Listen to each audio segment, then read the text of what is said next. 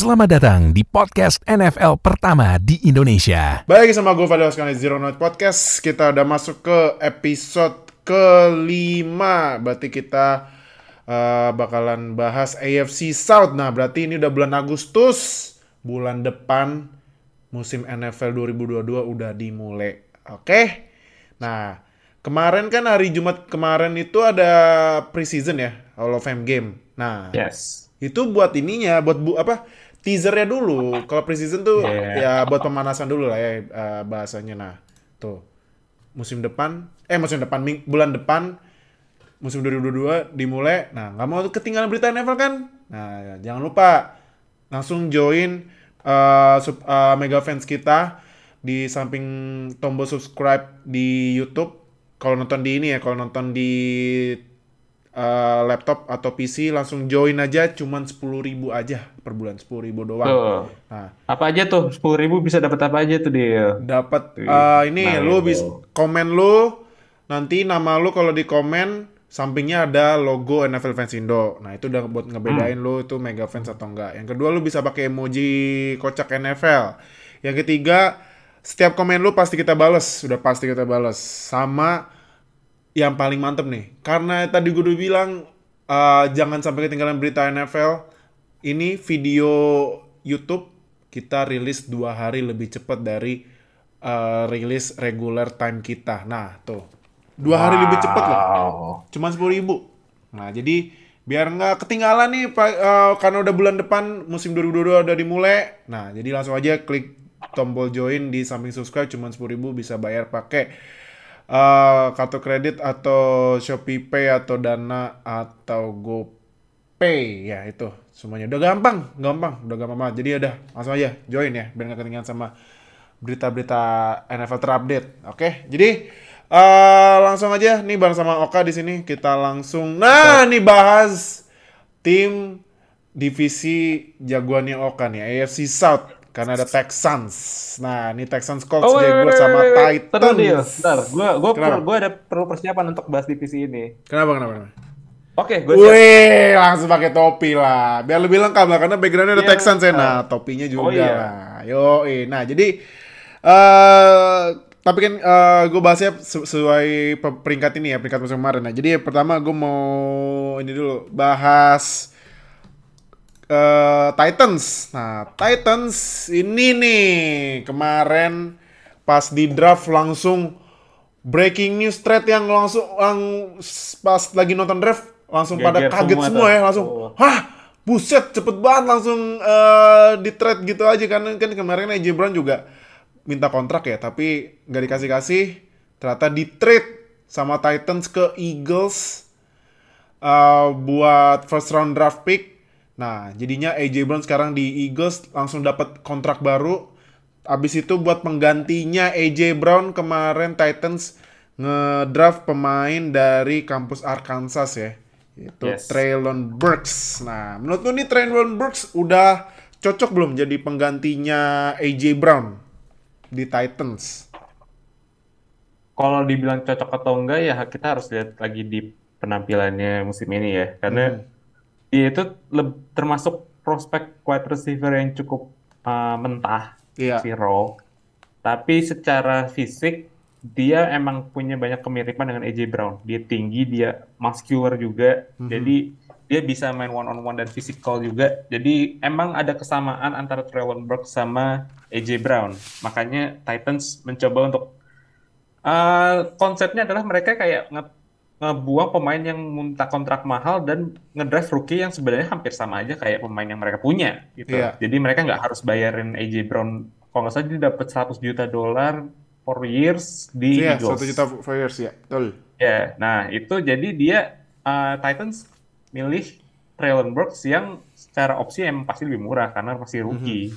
Jadi mungkin pemikirannya di situ karena eh, mereka juga lumayan tipis juga capnya. Jadi emang harus hati-hati dalam memanage kontrak, terutama kontrak mereka yang gede ada di Tannehill di quarterback di quarterback mereka. Mereka juga udah bayar Derrick Henry juga dan offensive line-nya juga. Jadi eh emang pasti udah ketebak sih AJ Brown tuh bakal di trade pas lagi draft itu. Tapi cepet cepet juga prosesnya itu yang nggak ketebak kemarin. Iya makanya tiba-tiba banget kan, kan sebelumnya trade-nya Hel- Hollywood Brown dari Ravens ke ini ya. Ravens Cardinals. ke Cardinals. Tiba-tiba abis itu AJ Brown dari Titans ke Eagles gila. Gua aja nonton langsung gimana cerita anjir langsung Itu para insider itu langsung kaget semua, langsung pada Iya, iya. ada yang nyangka langsung jadi dealnya. iya tiba-tiba iya langsung diumumin kayak gitu langsung wah gimana cerita anjir tiba-tiba langsung di trade. Buset. Iya. Tiba-tiba muncul aja udah trade-nya. Uh, Iya.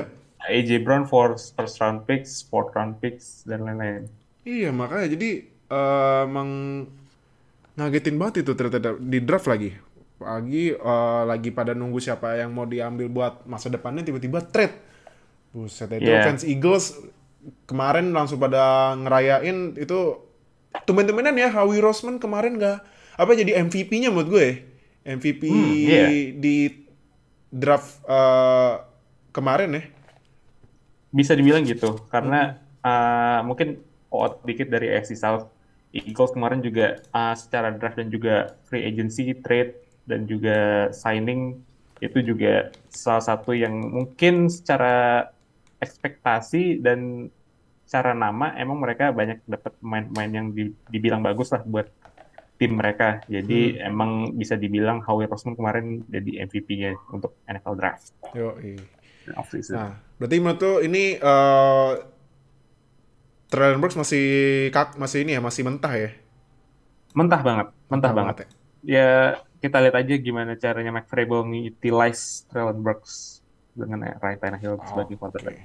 Oke, nah eh next ini eh tapi kan ini ya lanjutin dari yang Yes. tadi kan Traylon Burks nih Hmm. udah kayaknya bakalan jadi WR satunya karena WR WR depth chartnya Titans juga siapa Abis. lagi ya paling kemarin dapat Robert Woods ya Robert Woods cuma juga baru cedera kan Ya, sembuh Woods dari baru cedera kan sembuh kemarin pas di Rams ya Heeh. kan Yep. nah tapi ini menurut lu eh walaupun Traylon Burks datang nih apakah ini nih yang kemarin walaupun sempat cedera nih tapi tetap kalau lihat dari cuplikan training campnya badak nih emang dari Henry menurut lu dari Henry masih tetap nge-carry offense-nya Titans gak?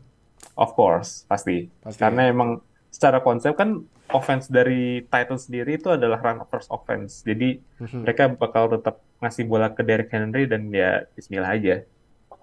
Hmm, oke. Oke, nah. eh next nih. Kemarin kan di third round ya. Kan eh, memang tahun ini kan eh, eh kemarin ya, kemarin kan prospek QB di draft jo, hancur banget ya. Maksudnya nganc- bukan hancur sih sebenarnya Ada Talentnya ada kurang yang jelas gitu kan. Ya, underwhelming lah. underwhelming. Nah, tapi ternyata eh, ada satu QB yang udah di mock first round tahu tahu-tahu jeblok sampai third round diambil sama Titans. Nah, ini nih. Malik Hmm. Willis. Nah, Wow. Malik Willis diambil sama Titans. Tapi eh karena diambilnya Malik Willis nih, menurut lu nih ini nih QB-nya nih, nih sekarang Ryan Tannehill. Ini udah musim terakhir Oh, well. di Titans. Eh musim kayaknya masih satu musim lagi ya kalau nggak salah. Satu musim lagi ya. Iya, satu musim lagi. Oke. Hmm, kenapa kenapa masih satu musim lagi? Enggak, maksudnya emang kontraknya ya Oh, tinggal kontraknya satu tahun, musim lagi ya? tahun 2023 adalah terakhir. Berarti eh, musim depan 2023 udah ini Malik Willis season. Depends ya, kalau uh, gimana mereka ngelihat dari Malik Willis sendiri. Nah, Mhm. mereka ini Titans front office dan juga head coaches.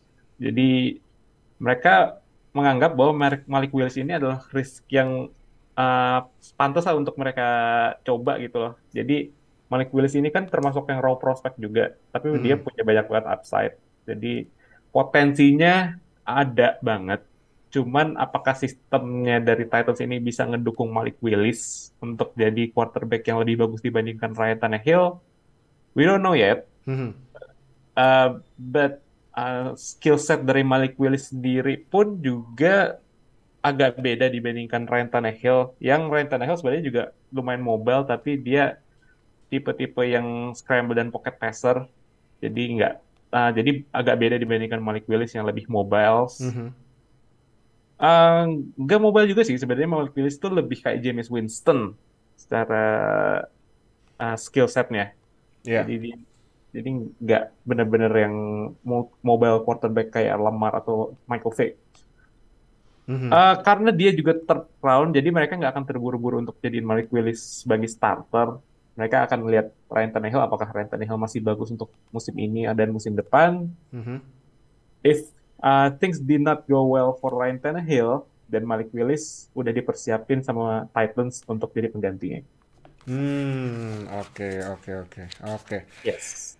Oke, next team. Nih, yang setelah ditinggal sama Andrew Luck tiba-tiba ya pas musim 2019 udah ganti QB empat kali termasuk sekarang Matt Ryan. Oke.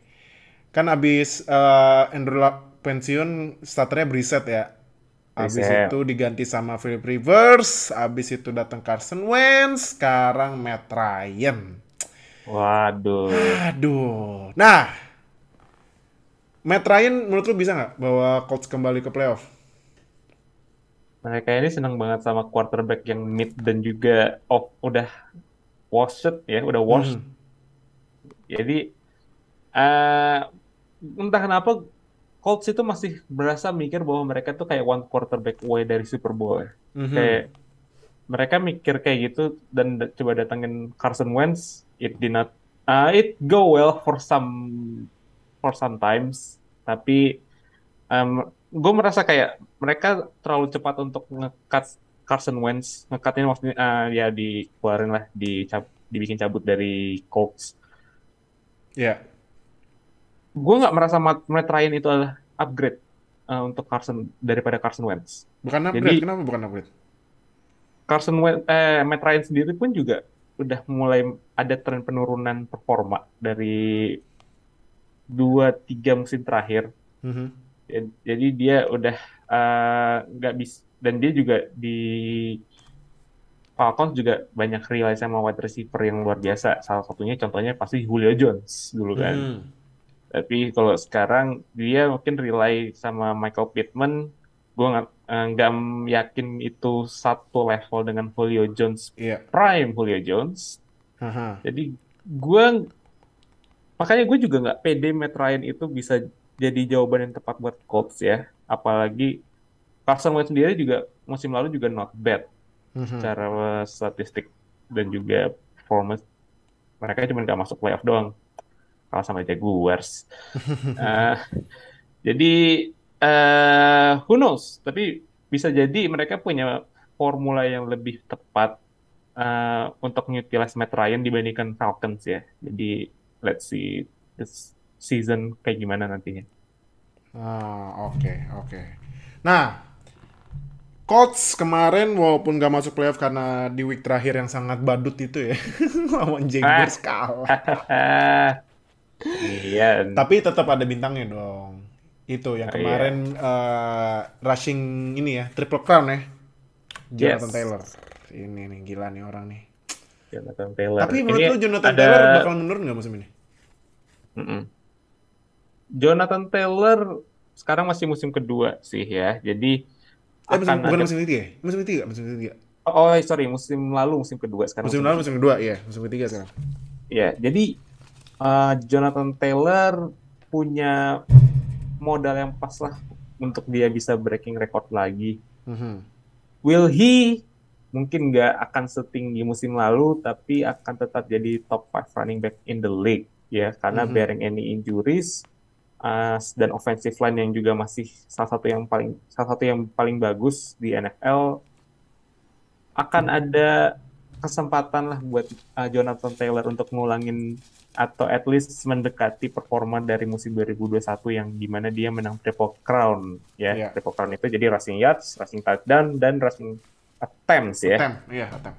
ya rushing attempts. Jadi he's still gonna be a top 5 running back buat musim depan Oke. Nah, tapi ini ya kalau kita lihat sebenarnya sih AFC South itu banyak running back bagus kecuali Texans, maaf. oh Nah. tenang saja oh, nah. aja Tapi menurut lu nih eh s- sekarang Yes. Lu lebih pri- lu lebih milih Jonathan Taylor atau Derrick Henry? Hmm, Dua-duanya di FC dua-duanya sama-sama di FC South lah. kalau secara individu gue lebih milih Derrick Henry. Nah, Gue lebih Derrick Henry. Tapi kalau misalkan chance untuk bisa lebih impresif secara stats di musim 2022, mhm. gue lebih yakin ke Jonathan Taylor. Hmm. Jonathan Taylor belum ada uh, injury history dan dia punya offensive line dari Colts yang bagus lebih bagus dibandingkan offensive line Oh, dari iya. Titans. Oke. But kalau misalkan harus pilih kayak uh, sat- salah satunya aja tapi individu lah satu pemain, gue akan pilih Derrick Henry. Derrick Henry ya. Iya, uh, are you crazy man? Sih, Dia gede banget coy. Iya sih. Kita berapa kali harus ngingetin gitu di podcast ini. Derrick Henry is a tank gitu. Iya. Dia segede itu. Bulldozer emang. Ba- makanya dia dijuluk kita julukin badak for some Badak. reason. Iya. Makanya ya lu lihat aja nih pas dua musim lalu ya Mas uh, musim pandemi kan yang dia lemparin Josh Norman gini doang wiu, wiu, udah kayak gila. Kayak anak kecil itu mah. Iya makanya gila sih Derrick Henry tapi ya eh ya moga-moga Derrick Henry nggak cedera ya. Bisa kalau Derrick Henry nggak cedera nih, wah buat rushing title-nya bakalan menurut gue jauh lebih menarik sih dari musim Yes. kemarin. Betul sekali. Kan karena kan Derrick Henry kan pas cedera pun sampai 4 minggu juga statsnya masih di atas kan.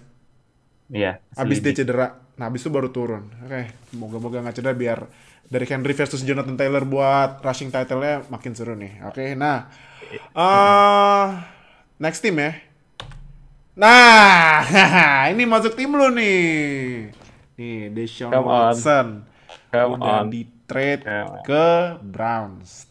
Menurut lu apakah ini Davis Mills? Ah, ini yang di trade ya, di trade ke Browns. Nah, Davis Mills season Oh jelas, Eh. jelas. Apalagi nih uh, Davis Mills sekarang udah ada meme-nya ya, meme leher panjang. Lu tapi lu lihat serius deh, lu lihat deh lehernya deh. Panjang banget lehernya ya. Iya itu leher tanda tanda panjang rezeki kayaknya. Ay, sadis. Nah, tapi uh, Davis Mills. Nah, kalau mungkin mungkin uh, buat yang belum tahu Davis Mills bisa kasih tahu dulu kali info dari lu kak. Siapa sih Davis Mills? Walaupun musim kemarin juga menurut gua lumayan ya Davis Mills ya. Oh, better Nah, coba. Trevor. Davis Mills uh, ini ya sekarang musim kedua ya. Iya, musim kedua. Jadi Davis Mills ini kenapa yang gak banyak yang dengar karena satu ya Houston di Houston. Mhm. Kedua, dia itu third round picks dari Stanford dan dia baru start itu di week 3 atau week 4. Pas ini ya, pas Tyler Taylor cedera ya. Tyrod Taylor cedera. Mhm. Gue pede aja sih ya dengan Davis Mills season karena secara tren dengan pelapisnya Tyrod Taylor tuh selalu berujung bagus ya. Aha. Jadi gue gue merasa pede dengan adanya Davis Mills karena juga musim lalu dia as a rookie dia ar- uh, arguably if not definitely a second best rookie quarterback behind Mhm. Mac Jones. Dia lebih bagus dari Trevor, dia lebih bagus dari Zach Wilson. Jadi ya gue nggak merasa ragu gitu Davis Mills itu bisa taken the next the next step buat musim depan Hmm. Bisa jadi dia kayak match shop uh, di late 2000s match shop bisa leading the passing yards dulu salah satu QB yang bisa dibilang top 10 Iya. dan Davis Mills ya punya potensi juga. Dia tuh jatuh ke third round pick itu karena dia itu cuman start setahun di college di college-nya. Oh, setahun doang ya. jadi makanya dia nggak first round picks. Tapi as a, uh, as a pocket passer gue rasa dia udah cukup mature dan juga dia uh, nggak sering ngambil resiko dia uh, safe play lah safe play. Jadi nggak yang risk taker gitu. Hmm, jadi gue oke. yakin dengan adanya Davis Mills season musim ini ini adalah kesempatan kita untuk bisa masuk playoff lagi. Ah, ayo.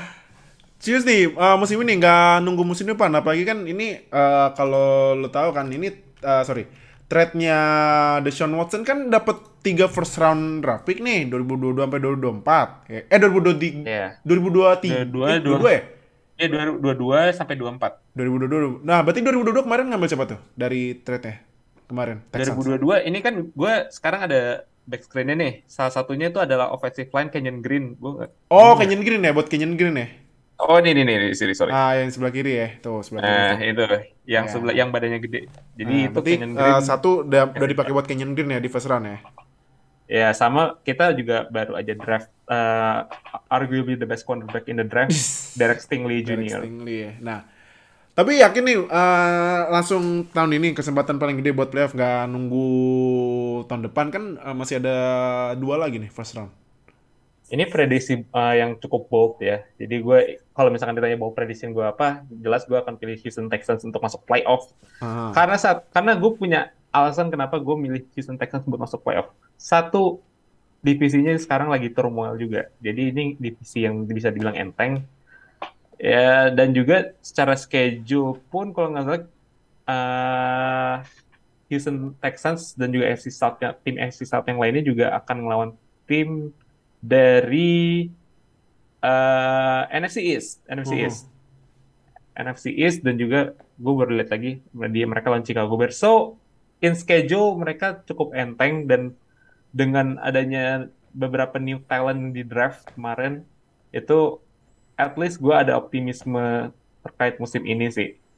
Maybe if not playoffs kita bisa masuk ke over 500 ya atau Hmm. near 500. Oke.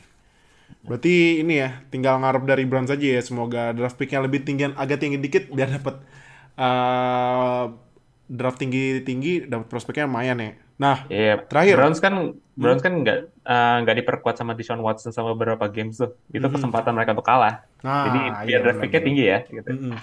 Nah, eh terakhir nih buat Texans kan Yes. pasti otomatis dapat dua ya, Ya, kan dua first round draft pick tahun depan.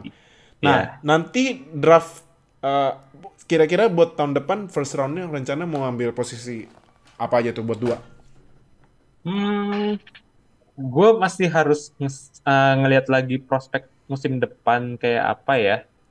Eh, beberapa kan eh, prediksi bahwa musim depan akan banyak QB prospek dan juga defensive end, edge, eh, edge rusher. Jadi em, mungkin kalau misalkan ada edge rusher yang bisa jatuh ke picknya Heat Texans atau picknya Browns, itu mungkin akan jadi pilihan pertama buat kita Mhm. di Houston Texans. Karena kita ya you, you never nggak bisa kurang edge rusher sih. Emang kalau udah di NFL yang kayak gini sekarang harus banyak-banyak yang punya edge rusher yang bagus. Hmm. Oke, berarti edge rusher sama Edge rusher sama safety mungkin, Mungkin. habis kehilangan Justin Reed. safety mungkin aja ya. Ah, tapi kemarin juga habis draft safety juga Jalen Pitre. Oh ya Jalen Pitre ya, ya, ya. Ya mungkin OL. juga Guard. di OL ataupun linebackers. Hmm, oke oke. Di posisi-posisi itulah yang nggak seksi tapi butuh buat tim. Oke, oke, oke. Oke. Eh, terakhir ini nah, ini yang yang dapat ini ya, era baru ya. Nih, kemarin Jaguars udah resmi nge-hire mantan pelatih Eagles yang membawa Eagles juara pertama kali dalam sejarah franchise-nya nih Doug Peterson ke Jaguars. Menurut lu dengan datangnya Doug Peterson ini nasibnya Trevor Lawrence berubah juga nggak? Hmm, kalau dari Doug Peterson-nya sendiri sih ya pastinya ada optimisme juga sih dari fanbase-nya Jaguars, Mhm. walaupun ada. Eh,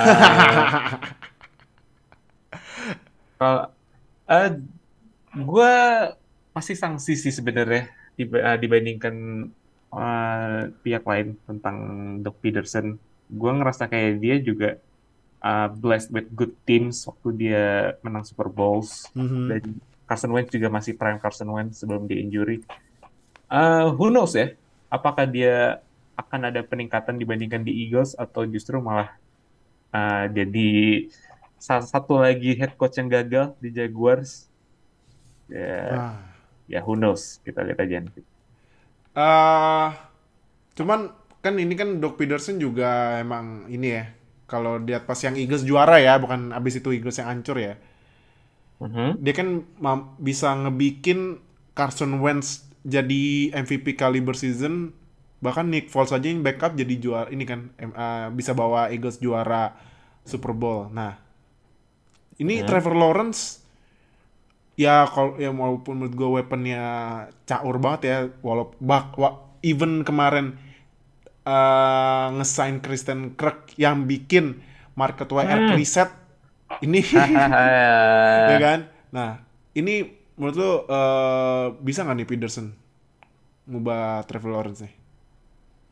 Set- itu akan jatuh juga ke Trevornya juga sih Aha. uh, peningkatan kayak apa yang dia bakal dapet karena quarterback tuh juga ada yang dua musim tiba jadi bagus ada yang tiga musim ada yang bahkan sampai uh, lebih dari empat itu jadi learning curve-nya masing-masing beda-beda Trevor Lawrence datang ke NFL dengan se- segudang hype yang Mhm. yang dia bawa dari college nggak dari college juga bahkan sampai dari SMA gitu dia number one uh, NFL uh, number one American football player pas dia masih di SMA Mhm. terus juga di college juga walaupun gak menang Heisman tapi juga salah satu QB prospek terbaik yang mereka uh, banyak prediksinya set, banyak QB prospek terbaik setelah Andrew Luck Mhm. jadi eh, sampai sekarang tapi Trevor Lawrence masih belum memenuhi ekspektasi kita. Mhm. Eh, jadi ya itu juga salah satu produk dari bad teams juga sih karena timnya juga kemarin acak adul, head coach-nya juga nggak jelas. Jadi eh, kita harus eh, tenang dulu, nggak usah sampai labelin Trevor Lawrence sebagai bust. Uh, but we should see ya, apakah improvementnya benar-benar dapat juga di musim depan atau justru kita harus menunggu beberapa musim lagi buat ngeliat the real Trevor Lawrence yang kita bayangin. Hmm. Oke. Oke, oke, oke. Ya sama sebenarnya juga kemarin kan Jaguars dra- dalam draft juga lebih banyak draft di posisi defense ya. Defense, betul. Apalagi first overall picks mereka Trevor Walker Ah. itu eh, mereka anggap Trevor Walker sebagai defensive eh, sebagai difference maker buat mereka. Mhm. Sama juga mereka draft Devin Lloyd dari Devin Lloyd, ya. eh, Devin dari Utah. Ya. Iya dari Utah. Devin Lloyd Iya, dari setelah- Utah.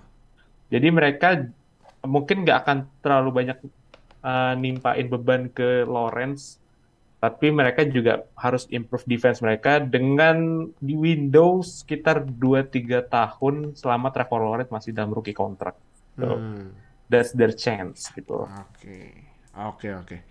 Nah, eh tadi kan gue ngomong-ngomongin tentang weapon ya. Oke. Mhm. Tahun kemarin itu Jaguars ngedraft running back walaupun udah tahu punya James Robinson kan. Kemarin Hmm. itu tahun kemarin itu ngedraft Travis Etienne, tapi sayangnya Travis, Travis Etienne cedera dan out for season musim kemarin. Tapi sekarang dia sembuh.